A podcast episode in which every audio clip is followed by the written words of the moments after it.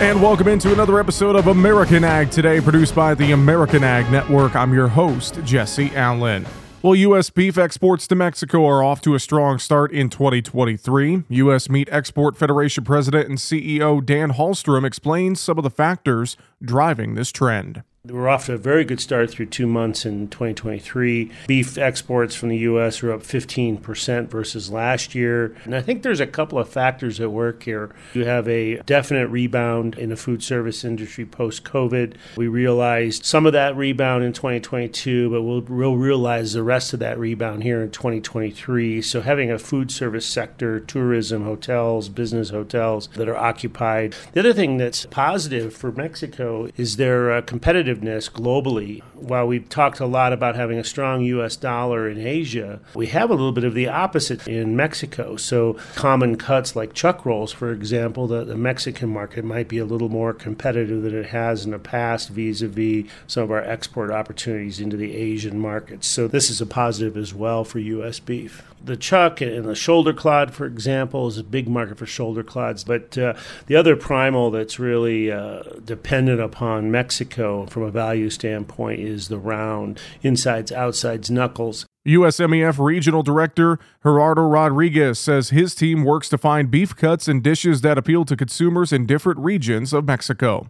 Great dynamics in the west coast of the country using the chucks central part of Mexico using the different rounds, especially the gooseneck, especially the bottom round. So every region in the country might be using different type of primals, but at the end of the day, that is what we're here for, to explore and develop new alternatives in order to give a better value for the cutout. Not only the middle meats, I mean, I know everybody likes the tomahawk and the ribeye and all those kind of cuts, but how can we substitute a nice steak, a nice barbecue using the chuck? in a day to day basis, how can we give more value to the rounds? For more, please visit usmef.org.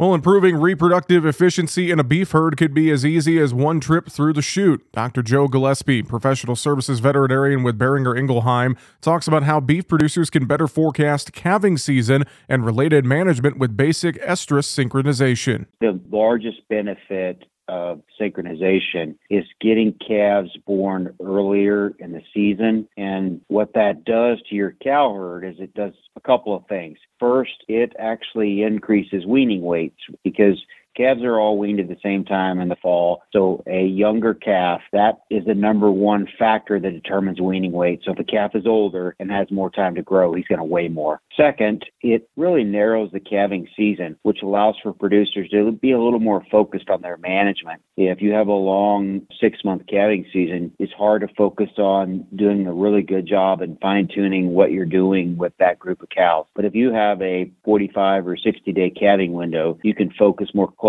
on that and synchronizing them will allow that to happen more effectively. Gillespie talks about how producers can introduce synchronization within their herd. It can be as simple as one trip through the chute, giving a product that's called a prostaglandin. And those prostaglandins given to 100% of the cows will actually cause them to typically have an estrus cycle within three to five days after that synchronization. What you essentially do, instead of having a 21 day window where 100% of the animals may cycle, you may get that down to all the way around 10, 14 days. And that allows for the opportunity to get more of those cows pregnant in the front end or front loading that calving season. And if you get them closer together, you can manage them better. There are other factors important for reproductive efficiency. It's about proper nutrition, vaccinating animals, making sure that they're protected against any kind of venereal disease or diseases that could cause risk of, of fertility in those animals before they get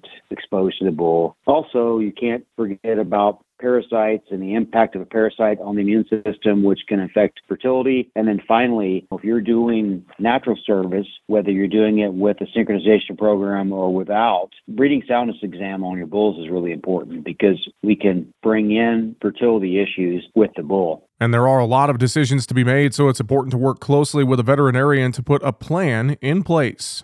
We need to sit down with our veterinarian and develop a plan of how we're going to approach it. What's our nutritional plan? What's our vaccination? What's our goal with that vaccination? Do we need parasite control? Have we implemented a parasite control program? Finally, have we looked at our bulls that we're going to re- introduce this herd? Together, we create a protocol that we can be effective with.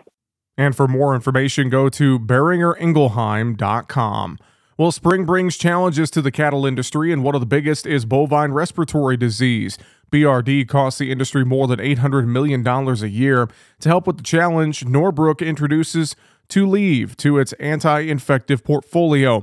Dr. Eric Moore, Director of Technical Services with Norbrook, talks about why producers should use Tuliv. It is a generic version of Draxxin, and producers can benefit from using that product because of our unique plastic bottles. It helps avoid breakage and product loss when they have it at their handle in the field. Tulathromycin, the active ingredient in Tuliv, is a proven effective antibiotic for treatment of foot rot, BRD, and pink eye. It's just a quality, effective antibiotic that they can keep in their hands as a tool in their toolbox to fight disease. He says Tuliv is a ready to use single shot semi synthetic antibiotic. Tuliv is from the class of, of, antibiotics called macrolides. They act on protein synthesis in the cell of the bacteria. So with Tuliv, you get a high concentration in tissues where the infection is at. It is a long-lasting antibiotic that works against a multitude of diseases in the animal. Moore says Tuliv will fit well into a producer's toolbox to fight disease. Tuliv is a macrolide and it's the fifth class we brought to market.